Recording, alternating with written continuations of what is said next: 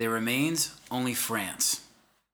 Within our reach, behind the French sector of the Western Front, there are objectives for the retention of which the French General Staff would be compelled to throw in every man they have. If they do so, the forces of France will bleed to death. General Erich von Falkenhayn, Western Front, 1915.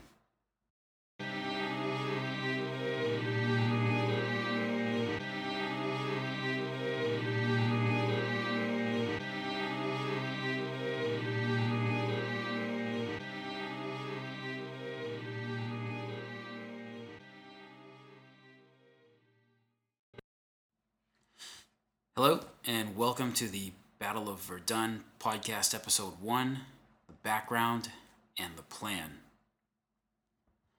The Battle of Verdun was the turning point of World War I and the high water mark of the German effort to grasp some kind of victory over the French and British.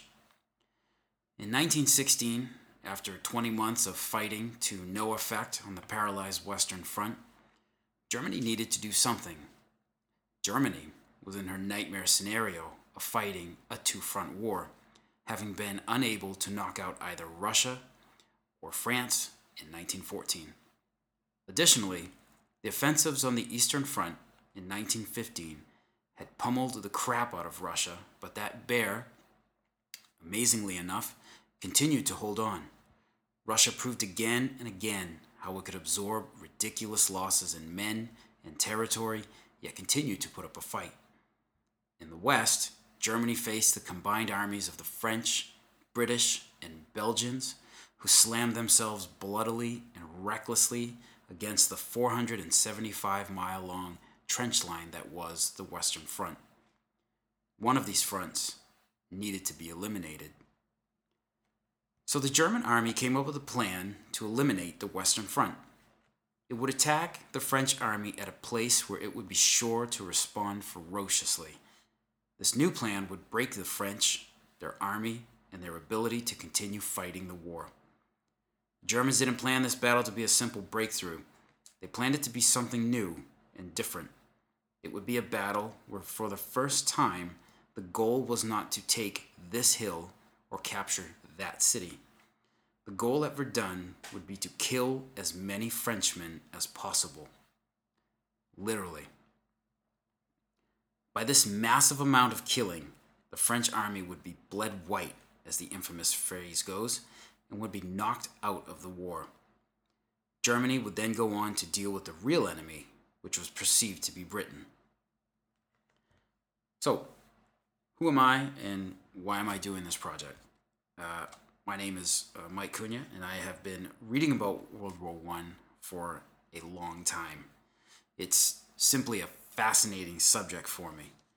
Uh, and this is mainly in the sense that it was a time where the Victorian era ended and our modern era that we live in was born. Personally, my interest came about in a bit of teenage contrarianism, ridiculous as it sounds. Uh, I was reading about World War One when the rest of the world was going through the 50th anniversary of the World War II years. Uh, at the time, I already had a working knowledge of the WW2, but not so much on the one. So while the History Channel in the US ran constant World War II marathons, I bucked the trend and was reading on the First War, not the Second. I was knocking out boundaries when I was much younger. I'm also a huge fan, all caps letters there, period in between each word for emphasis, of Mike Duncan's The History of Rome and Robin Pierson's The History of Byzantium podcast series. In listening to these awesome histories made awesomely listenable, and having found very little on World War I battles, the priceless Imperial War Museum's Voices of the First World War podcast notwithstanding, I decided to work up a multi part, but by no means exhaustive summary on the Verdun battle to English language listeners out there. Uh, before we start, just a few disclosures to get out of the way. First, All of my research for this podcast was done through English language sources. In my research, I have discovered that my French is non existent and my smattering of German is laughable. So everything comes from English sources. All of my sources are listed in the bibliography page of the accompanying website to this podcast www.battleofverdunpodcast.com. Check them out and feel free to let me know if there's anything else I could or should have referenced. These podcasts will cover mainly the military aspects of the battle, from the background of and build up to the battle, to the conduct of the battle itself, as it was fought over key terrain and other features. As this is a summary, I will attempt, hopefully coherently, to tell the general story of what went down at Verdun. Except where it may be necessary, I will avoid getting into the useful but cumbersome details like the following found in military histories. Uh, at the northern tip of the Verdun salient, the French 72nd Division, consisting of the 143rd Brigade, 144th Brigade, and 107th Brigade, faced the combined weight of the German 7th Reserve Corps, the 18th Corps, and 3rd Corps, each consisting of that sort of thing. Finally, mistakes are all mine and no one else's. Your feedback is welcomed and encouraged in the commentary of the website and on iTunes. The Battle of Verdun has been likened to a microcosm of the entire First World War in itself. In 1916, over 10 months, on an approximately 125 square mile battlefield, the French and German armies poured in some 40 million artillery shells. Yeah, you heard that right. In order for the Germans to push the front line forward six miles, and for the French to later push it back six miles. Casualty count topped 700,000. At the end of the battle, like at the end of the war itself, both the attacker and the defender were exhausted, with no clear victory won or lost. But let's backtrack a bit and start from the beginning. In the summer of 1914, after a series of actually carefully considered options, the Central Powers of the German Second Reich and the Empire of Austria Hungary decided to go to war with the Entente powers of Serbia, Russia, France, and Great Britain. The reasons are many, multifaceted, and fairly complex. Far more complex, anyway, than some archduke getting shot with his wife in some backwater provincial city. A whole separate podcast series would be required to give this topic any of its appropriate historical due. June 28th is the given date for the start of the First World War, but in Western Europe it was actually another five weeks or so later that the shooting really started. That summer, nationalist fervor built up as the days passed after Franz Ferdinand was assassinated in Sarajevo, and Serbia was given some pretty outrageous demands by Austria Hungary. While the mood was again far more complex than conventional wisdom would have us believe, the fact is that the general mood in most countries was one of approval for war. Every generation has its war, it is said, but in 1914, Europe had gone nearly two generations since any major conflict had happened on the continent. The last big one being the Franco Prussian War of 1870 to 71, and which also happened to be a predecessor conflict to this great war about to start. Yes, the Balkan Wars had just happened in 1912 and 1913, but that was the Balkans, and that was business with the Turks so those didn't really count. So the masses of young men in Europe were eager to get into a fight. The European powers mobilized. Like the cocking of a bow, armies readied, aimed themselves at each other, and in early August 1914, let fly. Once French and German forces made full contact, fighting exploded over eastern Belgium and across northeastern France one and a half million Imperial German soldiers swung like the long arm of a huge clock from Germany into neutral Luxembourg, neutral Belgium, and into northern France. The intention was to swing south from Belgium and into France, enveloping Paris and then turning east to catch the French army's unprotected rear. This was the Schlieffen Plan that had been in the works for years. For its part, the French army had screening forces to hold off the Germans, but otherwise went immediately on the attack with its long awaited Plan 17, where French forces launched themselves headlong at the lost provinces of Alsace and Lorraine, which had been annexed by Prussia after the Franco Prussian War.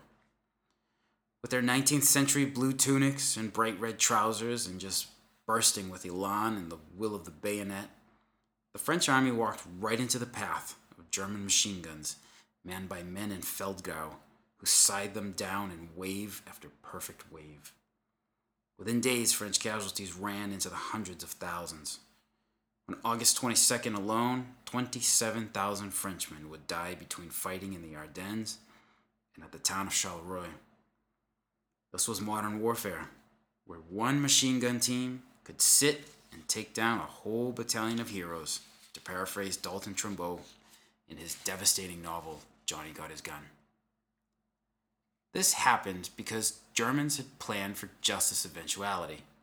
Again, this was why they were marching through Belgium in a huge arc swinging down on France. In the first few weeks of the war, the German army's onslaught was nearly unstoppable. The Belgians had their massive fort at Liège breached, an event that would have repercussions for the forts at Verdun later, and were continually pushed back. They would wind up hanging on to only a thin strip of their homeland to the east of the Ypres salient after the wrongly named race to the sea later that autumn. French and British forces in northern France reeled under the weight of the German push into northern France, and in the thrust toward Alsace and Lorraine, the French army had met with nothing short of a terrible and bloody disaster. The Germans were finally stopped near the River Marne in September when the far right of their swinging arc, led by a General von Kluck and his First Army, suddenly wheeled east instead of south. The plan had been for von Kluck to swing down from Belgium to the west of Paris, and then, once south of the French capital, to wheel east and chop up the French army's rear. Von Kluck's mistake was big because it meant the Germans would now potentially march in front of Allied troops rather than behind them. Additionally, their right flank would be exposed.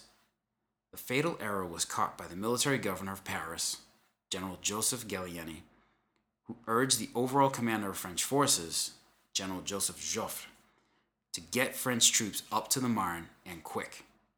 What followed was a pretty epic battle that flowed from the disastrous Battle of the Frontiers into, as the historian Sewell Tyng wrote, a series of engagements fought simultaneously by Army Corps, divisions, brigades, and even battalions, for the most part independently of any central control and independently of the conduct of adjacent units. French and British gave all they had and threw in all they had in order to stop the Germans. This was also where the small but incredibly professional little British expeditionary force first proved its worth. Having been dubbed a contemptible little army by Germany's Kaiser Wilhelm II, hey, hang on a second, Kaiser never actually said that. Uh, that's a myth that was actually created by the British War Office, but the name stuck. The BEF was the smallest national army on the field, but it was also the only one with a wealth of combat experience. His Majesty's soldiers of that first contingent sent across the Channel were seasoned men who had seen fighting and killing at nearly every corner of the British Empire. When von Kluck's careening First Army slammed into the barely prepared British at Mons in late August, the Brits quickly got themselves together and introduced the advancing and inexperienced swaths of Germans to the British Army's regulation 15 rounds a minute of very accurate Lee Enfield rifle fire. While the Battle of Mons turned out to be an inconclusive but helpful holding action, the British shot down some 5,000 Germans, or 1,600 of their own lost. The Marne turned into an Allied victory when the then commander of the Germans, von Moltke the Jr., didn't have the strength to break through the line. He had pulled two army corps out and sent them east to deal with the developing crisis on the Eastern Front at Tannenberg, and the French rushed thousands of troops into the developing battle area. At one point, General Gallieni mobilized every taxi in Paris to drive an entire French infantry division up to the front, one of the first instances of motor vehicles being used for just this purpose. Von Moltke's transfer of those two infantry corps turned out to be a critical and fateful error. Between the 5th and 11th of September 1914, the Germans were thrown back, and the French and British were able to peel themselves away from the wall they'd been up against. It was during the Battle of the Marne that Verdun would first appear on maps of the First World War. As French forces continuously fell back after the disastrous Battle of the Frontiers, the German Fifth Army had practically surrounded the fortress city on the River Meuse. French Third Army, however, under General Sarrail, seized all of the high ground to the north of the town while it could. It thus formed the Verdun salient seen on every map of the Western Front. There's another myth right here that General Joffre ordered the abandonment of Verdun, but that has turned out to be just not true, and probably concocted by General Sarrail himself so that he could have bragging rights to being the savior of Verdun. Sarrail's move was one of the few times the French or British would have the time, opportunity, or foresight to grab the good ground on the Western Front. French Third Army held this line as the Germans furiously attacked it, thus making the Verdun salient a hard pivot from which the French line extended and stiffened. The Germans had to search further up the line towards the Marne for a spot to break through. In this initial action alone, Verdun already proved what a crucial point in the battlefront it was by being a rock the German wave crashed and broke against in the opening weeks of the war. It was indeed the linchpin to the forming Western Front. When the line at Verdun held, it was like a core of ice. From this core trickled an icy vein that froze the front line in place as each side tried to outmaneuver each other after the Marne. At this point, all of the combatants were exhausted. In the string of battles from the Marne front up to the English Channel that followed the German defeat, Allied troops on one side, Germans on the other, tried to get around each other's flanks as a line of hastily dug trenches extended further and further from Verdun.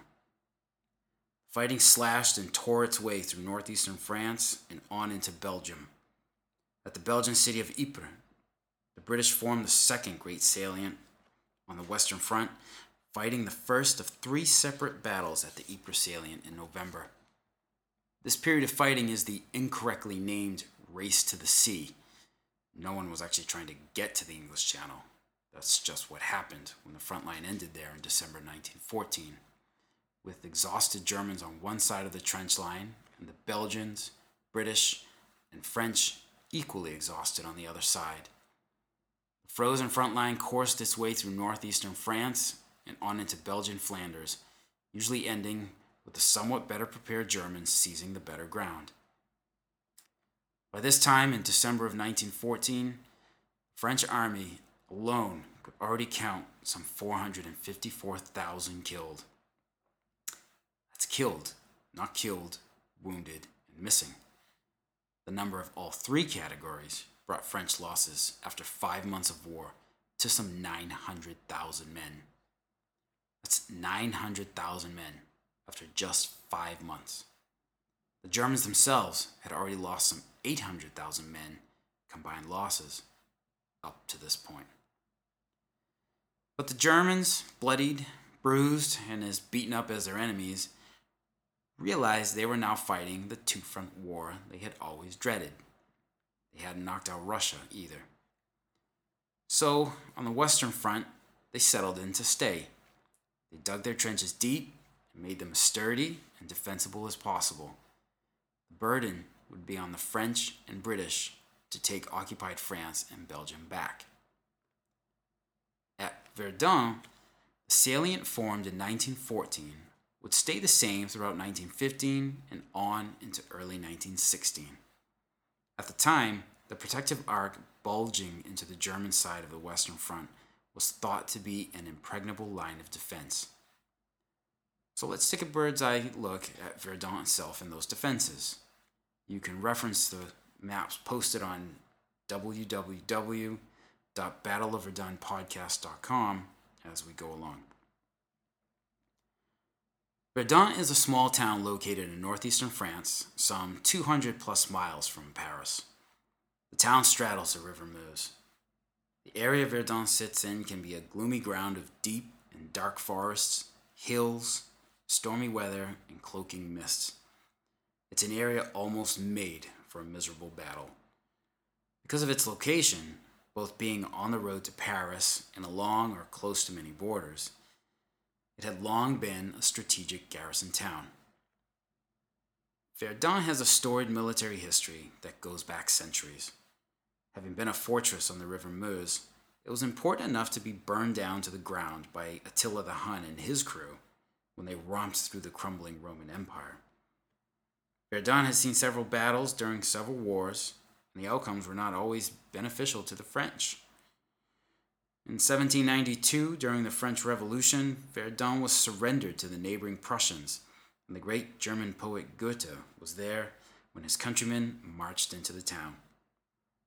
It was one of the last fortresses to surrender to the Prussians during the Franco Prussian War of 1870 to 71. And with the end of the Franco Prussian War, Verdun became even more important not just to the French, but to the Germans as well. The loss of the Alsace and Lorraine provinces torn off from France in 1871, the Franco German border was now just some 30 some miles away from Verdun. And again, this sleepy little garrison town lay on the road to Paris.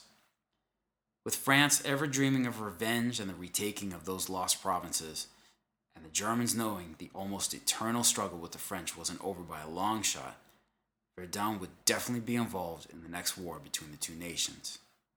That next war, both sides knew, was just one minor diplomatic incident away from exploding again.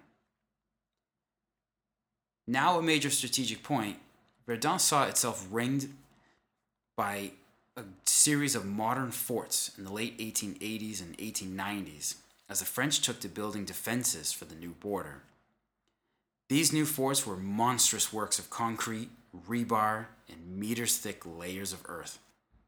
Built to withstand the ever increasing destructive power of modern artillery, these forts went underground, leaving only concrete housings that featured retractable gun turrets exposed above ground.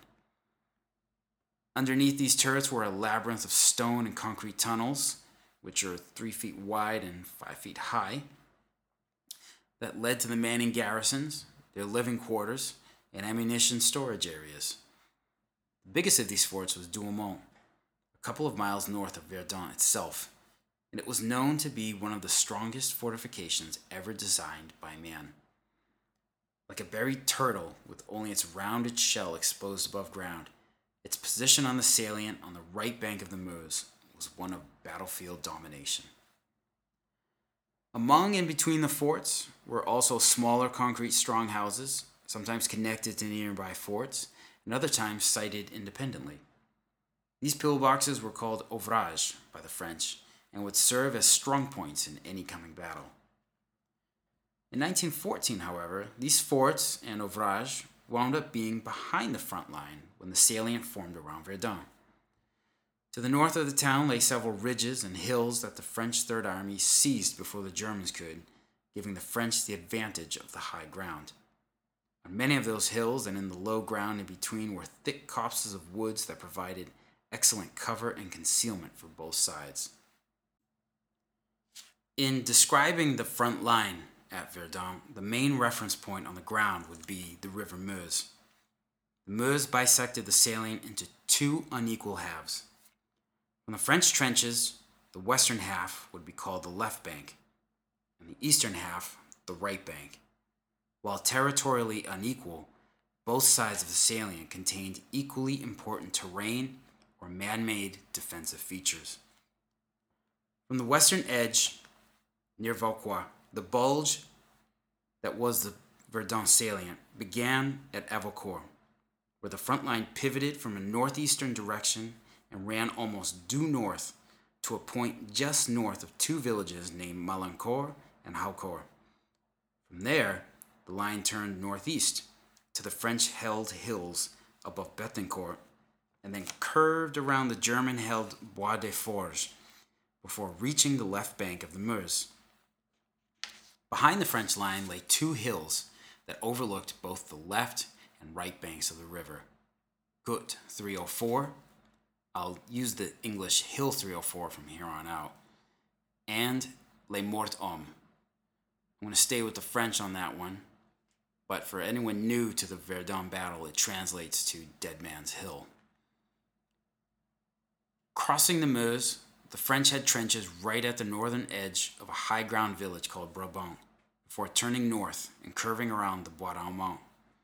From here, the line dipped to the Bois des Caures and then turned north again around Bois les Comtes and then south to the Bois Herbebois. Then ran southwest past the French held villages of Orne and then to German held Maucourt, and then in a general southwest direction to the eastern end point of the salient at Les Eparges. At Les Eparges, the salient ended. Behind the French lines on the right bank were forts Douaumont and Vaux, about two miles back each from the first trench line, and behind them lay the smaller forts of Belleville, Saint Michel, Souville, Tavannes, and Moulainville. These were part of the ring of forts that surrounded Verdun. With the forts on the right bank and the hills on the left, it would seem the French had secured for themselves a mighty fortress in the Verdun salient. Through the rest of 1914 and into 1915, the German Fifth Army, led by the Kaiser's son, the Crown Prince Wilhelm, made efforts to cut off the bulge at the edges. They even tried digging mines under the lines at Les Eparges and blowing those up. In the end, their efforts led to much of nothing. In time, from the Verdun salient eastward to the Swiss border, the trench lines became an unspoken quiet zone where battered German and French units were sent to recuperate from the hellish battles further up the line. An unannounced and unspoken rule of live and let live between the poilus, or hairy ones, as was the nickname for French soldiers, and the hated Boche, a derogatory French name for Germans roughly meaning cabbage head because of the prevalence of sauerkraut in the Germanic diet. Across no man's land reigned, and Verdun in particular became a cushy sector in which to be stationed. So, if the French had such a strong line with command of the high ground and the surrounding forts, why Verdun? Why would the Germans choose to attack here? Who would give that command? Well, that's why we're here. Rewinding back just a little bit, we left the end of 1914 with the Western Front in a stalemate. 1915 would see nothing but frustration and failure for the Allied powers. Across the world, their efforts to break the deadlock met with only more machine guns, more trenches, more barbed wire, and more bodies. The epic battle at the Gallipoli Peninsula turned into a replay of the Western Front with Turkish and Allied troops. The Italians went with the Allies in May 1915 and opened up the Italian front against the Austro Hungarians, but that bogged down in the Alps almost instantly. Whatever the Allied powers were attempting to do with their birdcage at Salonika, it wasn't working. But nowhere was the failure so readily apparent in 1915 as in France and Belgium. As we talked about just a little bit earlier, when the exhausted combatants slumped into their trenches at the blood soaked end of 1914, the Germans had a mind to stay right where they were. They dug in, and dug in deep. German trenches almost always featured that stereotypical Prussian neatness you would expect. Reinforced trenches dug to an average depth of 9 feet, with secondary and tertiary lines of defense. Dugouts, bored well below the depth to which a British or French shell could penetrate into the earth, might even feature wooden paneling on the walls and electricity. The Germans sought to protect their soldiers and, as much as possible, provide some comfort while in the front line. All of these efforts pointed at one central theme the Germans were here to stay. While disappointed that the War of Movement had come to a muddy and bloody halt, they quickly adapted to their new situation and settled in for the long haul. With several thousand square miles of France and Belgium under occupation, the Allied powers saw it differently, especially the French. The hated Boche had to be driven out, and at the point of a bayonet was the only way to do it. First five months of the war had seen a million French casualties due to frequently fruitless and questionable frontal assaults by brightly uniformed infantry. Unwilling to think of a better way, the French and Allied plan for 1915 was to smash through the German trenches with an artillery superiority they did not have and follow that up with the same type of frontal assaults by the infantry. At least the brightly colored uniforms were gone, with the blue tunic and red trousers being phased out for the French and replaced with the new horizon blue uniform starting in late 1914. It's hard to change your thinking once you're set in your ways, of course, and organizations like armies are notoriously slow and difficult to change as far as mindset is concerned. And here was the mindset of the French army in 1914 and lasting well into 1916. Offensive à outrance, attack to excess. The French believed that winning a war would be done with a bayonet charge and elan. You needed to have fighting spirit. That was it. Literally.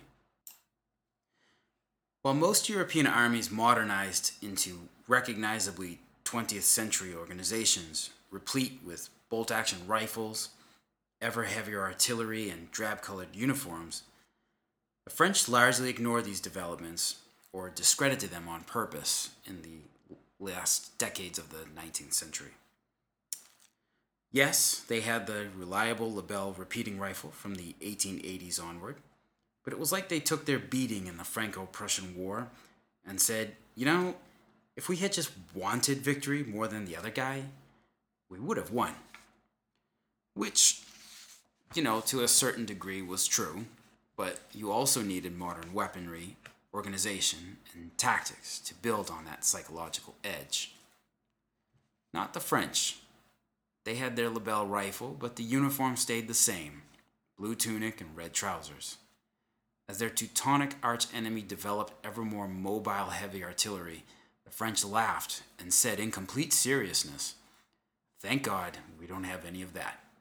It would make us less mobile. So the mainstay of the French artillery arm would be the 75, the famous 75, a rapid firing artillery piece that would prove great at infantry battles like the Marne, but wholly inadequate for the trench battles of the rest of the war. This was to be the case until the French finally got with the program and started manufacturing bigger caliber guns or taking them from stationary forts. Hmm.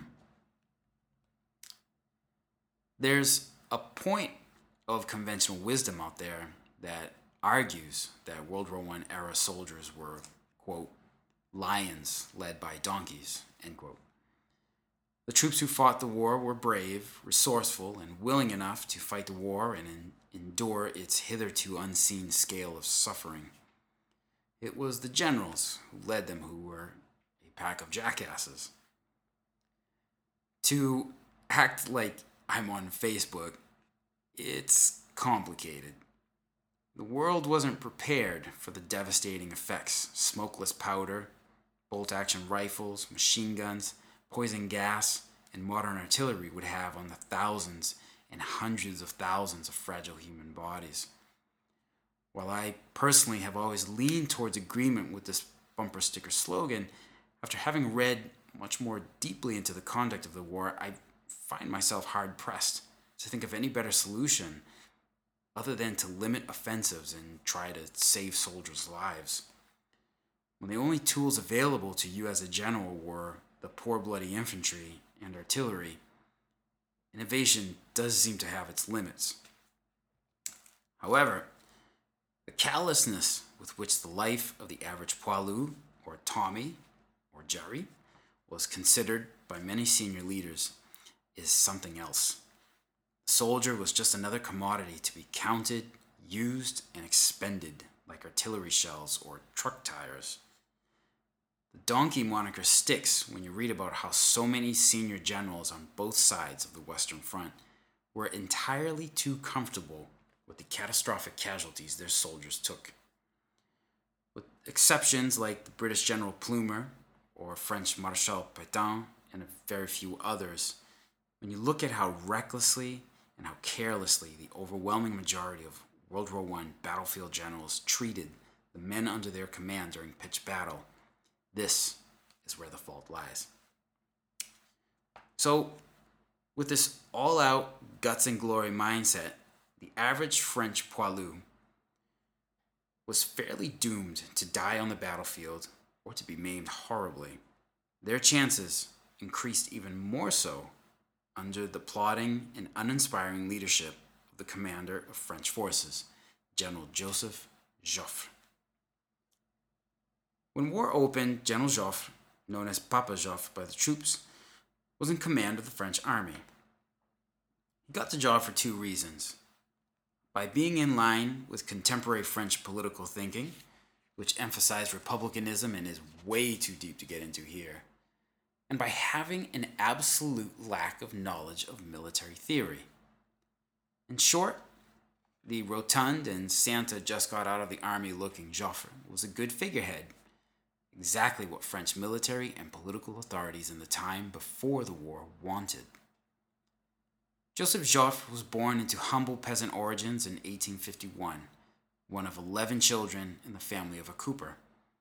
He went the military route, and at 19, he found himself commanding an artillery battery during the siege of Paris in the Franco Prussian War. After 1871, he had a long career as an officer serving in France's colonies across the world, from Africa to Indochina. Though he had first gone to military school for artillery, he served in the colonies as an engineer, and he made a name for himself by being very organized with supplies for his troops. Okay, so break. To give this man credit where credit is due, this was Joffre's strength. He was a good organizer, extremely skilled at logistics. Also, any improvements to French border fortifications and heavy artillery up to 1914 were due to him, and he oversaw the passing of a conscription bill a year before the war started. Knowing that war with Germany was inevitable, he became a master of the French railroad system in order to more efficiently shuttle troops to the front. His organizational skill would see the harnessing of some 4,300 trains to move 2 million soldiers to the front lines in the first weeks of the war.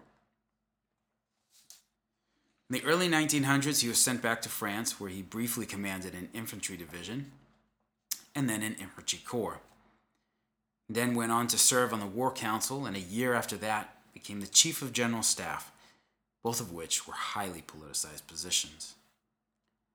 So when the war started, France had in command of its army a man who was good at supplies but had little experience in tactics. But while he lacked the tactical proficiency he needed, he certainly did not lack in self confidence. Drawing on his peasant origins, Joffre was a guy who thought with his gut and not so much with his brain. And he was that type of guy who would make a decision and think no more of it. He made a call and went with it. This is the mindset that watches 300,000 Frenchmen get shredded on the fields of northern France and doesn't once think things could have been done differently or better. Now, of course, being a general is a difficult job. You know that even your best and most brilliant moves are going to bring a violent death and or terrible wounds to many of the soldiers under your command. It's an inevitability. But Joffre ordered a preparatory artillery barrage and a massed infantry assault to follow that up. And while true, what would you have done had you been in the 19th century shoes and facing a diabolical 20th century war? Still, Joffre just wasn't bothered by the losses his army took. Even his biographer, a staunch supporter of Papa Joffre, would admit the guy had no intellectual curiosity whatsoever. Joffre didn't read books or learn new ideas. It showed on French casualty lists in 1914 and all through 1915. But because his incredibly calm presence had overseen the French victory at the Marne, Joffre rode high in the public conscience, and even as France watched the cream of her youth drain away forever. So, all through 1915, the French and British armies hammered away at the German trenches. The British, under the command of Field Marshal Sir John French, used many of the same tactics utilized by the French. We're just going to gloss over the names of the battles here because the pattern was the same. A general overconfidence that a preparatory artillery barrage would cut the ever thickening ground cover of barbed wire in front of the enemy's trenches while simultaneously blowing said enemy to pieces. Then a massed infantry assault that would be scythed down because, inevitably, the artillery barrage hadn't done a good enough job. There was never enough artillery, and both sides would discover time and again that no matter how much steel rain you poured into an area, someone always survived to make a stand. Offensive outrance began to give way to a new theory in the French army during 1915 grignotage, which meant nibbling away at the enemy. This was a new code word for attrition, and behind it, the French kept to their, understandably, cherished hope of a percée, breakthrough. This continued hope for a breakthrough would keep the casualties as high as ever. So, the names of the battles and offensives Champagne in February and March by the French. Neuve-Chapelle in March, where the British actually broke through the German trenches but had no follow up plan. In April, a surprise twist. The Germans attacked the Ypres salient by using poison gas for the first time. In the ensuing back and forth of attack and counterattack, the front line shifted three miles closer to the shattered city of Lace. In May and June, the French battered away in Artois, and then Champagne again between September and November. In September, the Brits used their own blend of poison gas at Loos and Artois. Nowhere was the desired breakthrough achieved and exploited. There was a lot of grignotage, but no percée. The war of movement did not return. If anything, both sides just dug in deeper. For all their efforts in 1915, the French lost another 1,600,000 men, and the British some 300,000. The Germans hemorrhaged 900,000 of their own sons to hold the line. In terms of ending the war, the Allies were no closer than they were at the end of 1914. In terms of ground recaptured, this British politician named Winston Churchill sourly pointed out that of 19,500 square miles of France under German occupation, the Allies recovered eight. That year, the shine started to come off Papa Joffre. It was impossible not to see the casualty lists, for France to see how literally all her young men were disappearing. Joffre's equivalent on the other side of the trenches was one General Erich von Falkenhayn. Von Falkenhayn, commanding German forces on the Western Front since replacing the disgraced von Moltke in late 1914, had watched the passing of 1915 and thought he saw an opportunity. As we talked about at the beginning of this episode, the Germans were stuck fighting a two front war that consumed men and material at an unprecedented rate. In the East, the Germans regularly kicked the crap out of the Russians, but Ivan kept showing up for work the next day. In the West, Germany had stayed on the defensive with the exception of what became the Second Battle of Ypres. Even on defense, the German army had shed nearly a million men in France and Belgium. Things had to change. On the surface, von Falkenhayn appeared radically different from Papa Joffre. Do a quick internet search on Erich von Falkenhayn, and inevitably the photo that will come up first is a full portrait of of the stereotypical Prussian military officer with his hands clasped behind his back. Von Falkenhayn certainly looked the part, with the severely cropped crew cut, a piercing gaze, and long handlebar mustache. He looks at home in the stiff collar of his uniform. His Pour le Mérite, Imperial Germany's highest medal, is displayed proudly at his throat. In contrast to Joffre, who could not hide the stocky peasant roots he came from. But to his credit, neither can I, for that matter. Von Falkenhayn looked every bit the professional Prussian soldier Germany was known for. In truth, however, he was more like Joffre and the new British commander, Sir Douglas Haig, than any of the three would ever have admitted. In the end, von Falkenhayn was a guy who got the job because of his political connections. He had the ear of the Kaiser, and he knew how to play the game. Erich von Falkenhayn was born deep in Polish Prussia in 1861. His family was of the vaunted Junker class that had roots going back to the 12th century and the Teutonic Knights. At 18 or 19, he began his military service, and at 25, he married. That's about all we know about him personally. In the Prussian army, von Falkenhayn's career was nothing spectacular. He served in this position here and that staff job there. Like Joffre, von Falkenhayn wasn't seen as a genius, and he too showed little interest in military theory. Which makes you wonder where did the armies of the day find these guys? In the late 1890s, he served with the German military mission in China, taking part in the putting down of the Boxer Rebellion there. This was when von Falkenhayn's performance caught the eye of the Kaiser. Von Falkenhayn came back to Germany to continue to serve in leapfrogging positions, from commanding an infantry battalion to then going on to being the chief of staff to an entire infantry corps. For non military listeners out there, a battalion is roughly a thousand troops or so, and a corps is like 30,000 troops or so the responsibility increases tremendously the higher up you go. Here he got in really good with Kaiser Wilhelm, as the commander of that corps was a tool, and von Falkenhayn came out looking better than his boss during some field exercises. After that, he was the Kaiser's man, and when the war started, he found himself as Minister of War for the Imperial German Reich. So imagine that. One day you're a politically calculating but obscure colonel in the faceless ranks of the army. And the next day, you're the Secretary of Defense for today's modern closest equivalent to the Minister of War job. Just as he was politically calculating, von Falkenhayn was calculating in a military sense as well. For a time after taking over the war effort in France and Belgium, he also retained his war minister position, meaning he had wide control of the conduct of the whole war itself. Personally and professionally, he remained a cold and distant person. He even wrote his memoirs in the third person, who thought nothing of the losses his decisions incurred against his men.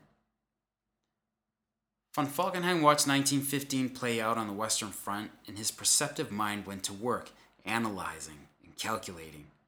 All of the battles and events of the year fed into his brain, from his authorization to use poison gas at Second Ypres to watching the Allies flail almost uselessly at his trench lines, to the development of submarine warfare in the Atlantic. He went to work putting together a plan for 1916 that would be pleasing to the Kaiser and that would produce the needed victory on the Western Front. So there are those alternate history scenarios that pose a central question of which person was most responsible for an event that happened in the past.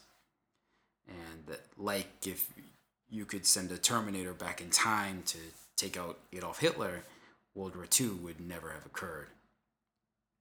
On those lines, if you wanted to go back and prevent the Battle of Verdun, you would want to have von Falkenhayn removed from the picture because the battle was totally his idea. Sometime in 1915, von Falkenhayn wrote up a memo on what should be done for the coming year and how. He was shrewd. In his memorandum to the Kaiser, he talked about the course of the war and its current trajectory from his angle on the big picture, which is that this great war playing itself out in all its horror across the globe was really a struggle between Great Britain and Imperial Germany. France, Russia, and newly belligerent Italy were all in the war under the influence of Great Britain.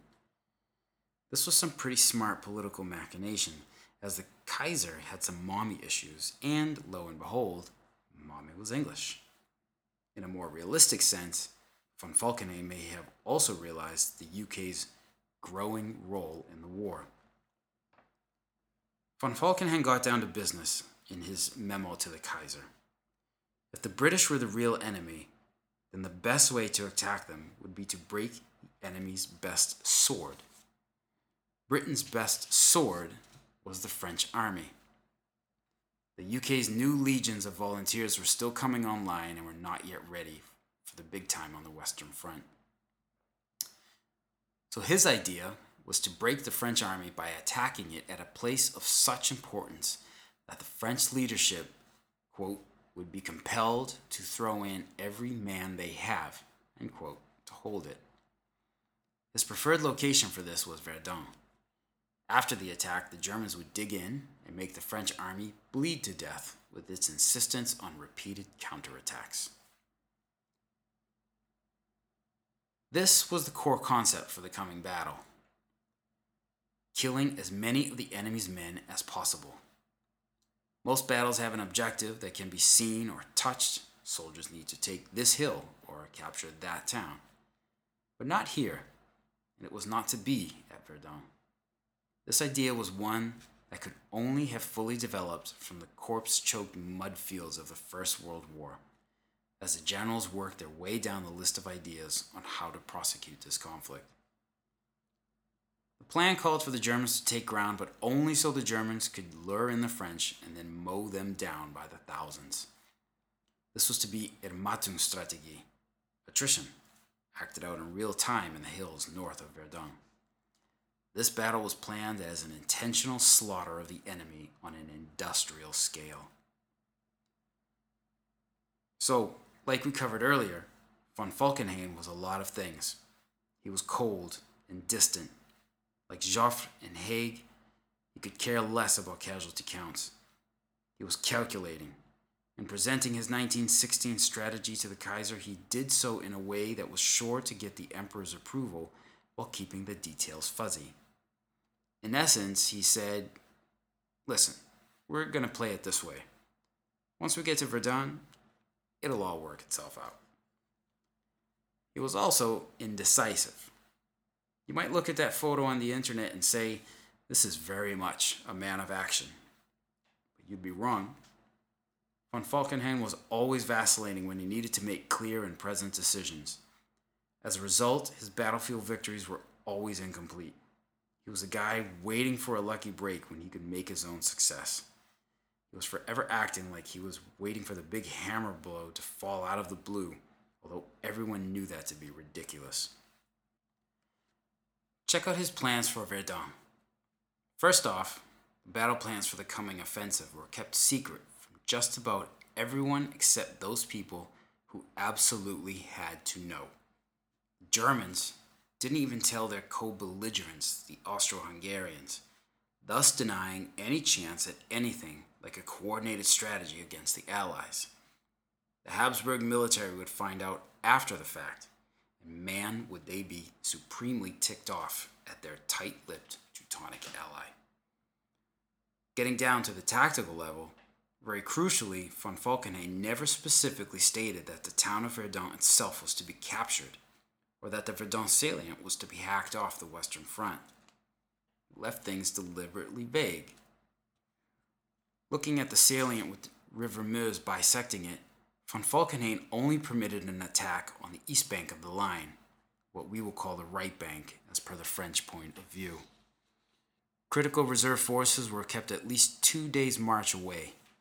Von Falkenhayn was always worried that the inevitable Allied counterattack would come out of nowhere and catch him off guard, when almost every German field commander pretty much knew the next Allied push would be in the area of the River Somme or thereabouts.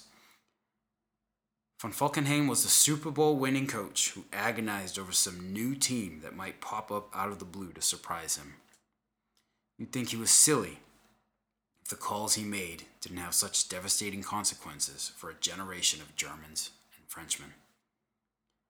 The coming offensive was codenamed Unternehmen Gericht by the German army. Unternehmen means operation, and Gericht means judgment. The battle was to be a judgment of France and her army, and to what her reaction would be to an attack on a town with a history like Verdun. Germany's Fifth Army would be carrying out the attack. Having held the Verdun salient since its formation in 1914, the men of the Fifth Army knew the terrain. Leading this army was a man who would prove himself surprisingly capable. Commanding Fifth Army was none other than the son of Kaiser Wilhelm himself, the Crown Prince, also named Wilhelm. Crown Prince Wilhelm was, as the preparations were underway, 34 years old and the commanding general of an entire army. Naturally, he had led a charmed life, being the next in line to the German throne. He certainly owed his generalship to the influence of his father and to that of his position within the German Second Reich. Being in that position, and just by the fate of being himself, Crown Prince was at the time the butt of many jokes and much talking behind his back. He was tall and lanky. Pictures of him with that enormous black hussar's hat with the big death's head symbol only seemed to amplify his physical awkwardness. The Kaiser, in the historical style of royal parenting everywhere, treated his son very coldly and was short with him. Kaiser even went so far as once embarrassing his son in front of his own officers. The Crown Prince commanded the Fifth Army, but could make no decision without the approval of his Chief of Staff, General Schmidt von Knobelsdorff, who was every bit as happy and cheery as that name implies. This arrangement was on the unspoken orders of the Kaiser. This behind the scenes command structure was probably not an altogether bad thing, as with the Verdun sector being a rather quiet and laid back part of the Western Front, the Crown Prince had a habit of trying to personally occupy every good looking French girl he could find in the occupied territories. This was always a source of potential embarrassment for the Germans, who rushed around frantically trying to cover up the prince's actions. The man loved the ladies. He, he had his priorities, you know? The British press nicknamed him Little Willie, which, in that cheeky British way, I'm sure had two meanings. But despite his background as a pampered and spoiled playboy soldier, the Crown Prince was pretty perceptive. He was also just as militaristic and nationalist as the rest of the German regime. His post war memoirs have it that he was uneasy with von Falkenhayn's fuzziness with the details and was never for the battle at Verdun, but this could be a case of Monday morning quarterbacking. At any rate, he was a good enough military leader to know that his men needed clear commands towards a clear goal.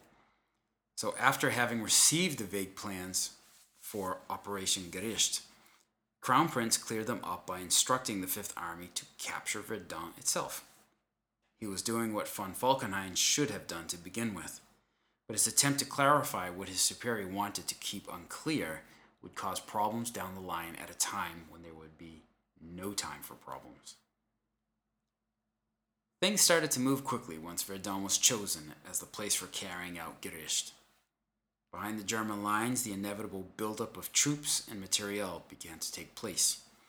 The Germans were efficient at the setup and mastered operational security to a degree that remains impressive. French villages were summarily emptied of their inhabitants to make billets for incoming troops. Church steeples behind the line were dismantled to deny French artillery gunners visible target reference points. Large underground cellars called Stollen were constructed to hide and house the specially trained assault troops who would be the vanguard of the attack. This went some way to hiding from French aerial reconnaissance the growing numbers of men crowding the Verdun salient. And in a successful effort to stab out the eyes of French airplane recon flights, Germans instituted what they called an aerial barrage over the skies of the coming battlefield. The Germans gained full domination of the airspace over Verdun with groups of fighters that shot down every French airplane or observation balloon that took off to gather information. All of these preparations worked. French military intelligence never picked up a scent of what was going on until the very eve of the battle. Now, mind you, good portion of this was some willful ignorance on their part. Joffre and his like minded cadres at GQG were sure that a German attack would not be forthcoming, so they ignored any evidence that pointed to the contrary. This inability to detect that the Boche was up to something big at Verdun is probably the biggest crime committed by the French Army's GQG, among many others. In a tragically fitting part of the story, the French spent 1915 stripping Verdun of the majority of its defenses. When the Army's guts and glory leadership grudgingly realized they needed heavier and heavier artillery for the trench warfare they found themselves stuck in, they looked to the forts around Verdun for any guns that could be of value. You can understand this situation.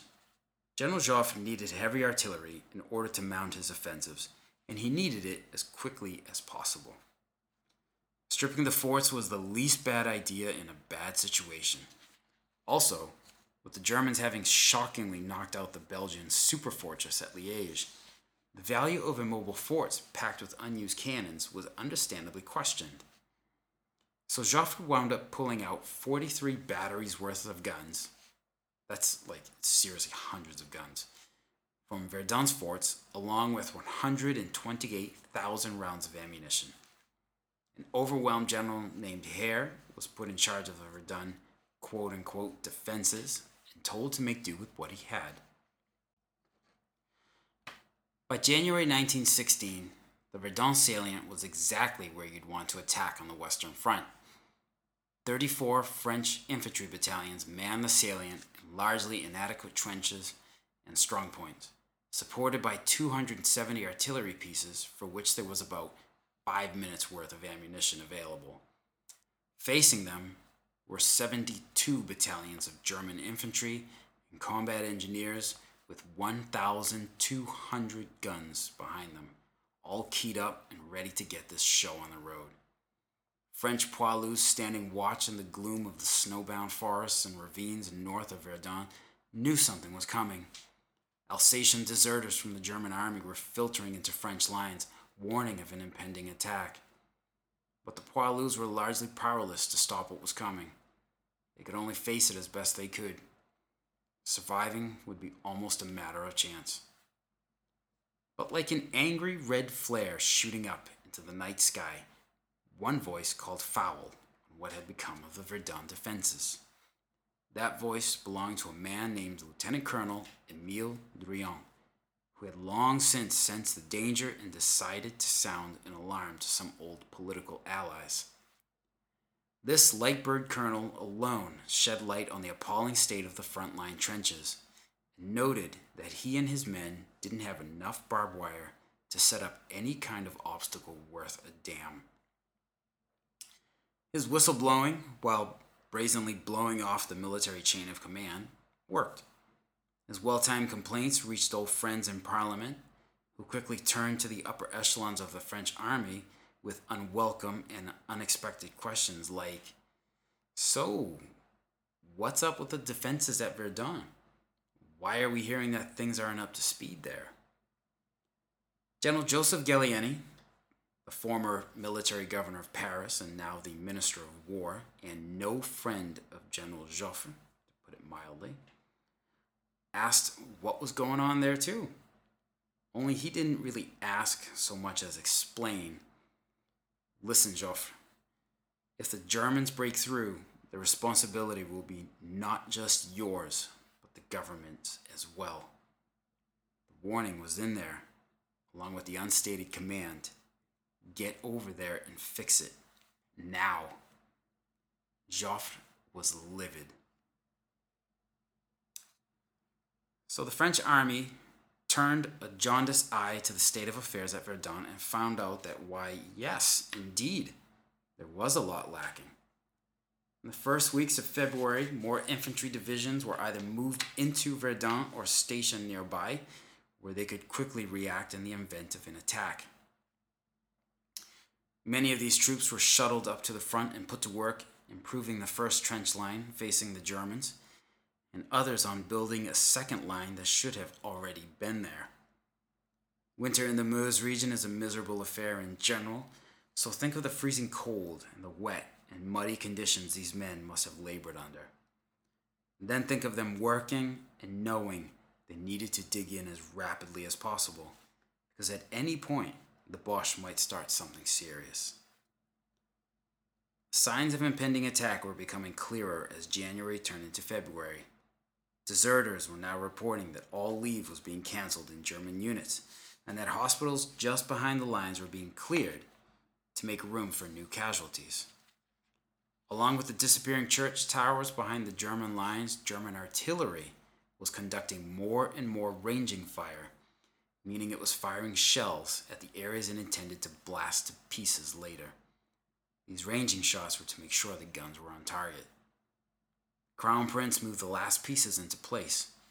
He soon had 850 guns and some 150,000 men concentrated on the right bank for the opening moves. He would only attack on the right bank as that was all von Falkenhayn had permitted him. The date for the attack was set for February 12th, 1916. On the German side, the men and the artillery backing them up were as ready as they could be. The assault troops and the pioneers were in their underground Stollen, standing in freezing water but otherwise ready. A total of 1,200 guns were sighted and ranged in on their French targets along the 65 kilometer length of the salient. Millions of shells were stacked in depots behind the front line. In the air, the German aerial barrage kept a tight supremacy in the skies. So here it was, big day, February 12th, was to be it. Next time, we'll move right into the opening shots of the Battle of Verdun. This episode focused exclusively on the background of the First World War and not on the battle itself, but I want you folks out there to get the context of how a battle like Verdun came about in concept. Don't worry, the horror is about to begin, and we'll be slamming into it head on next episode. Thank you for listening, and I hope you'll join me for the next episode, which will be released in two weeks' time. Again, your comments and reviews are welcome both on www.battleofverdunpodcast.com and through iTunes. See you folks again soon. Take care.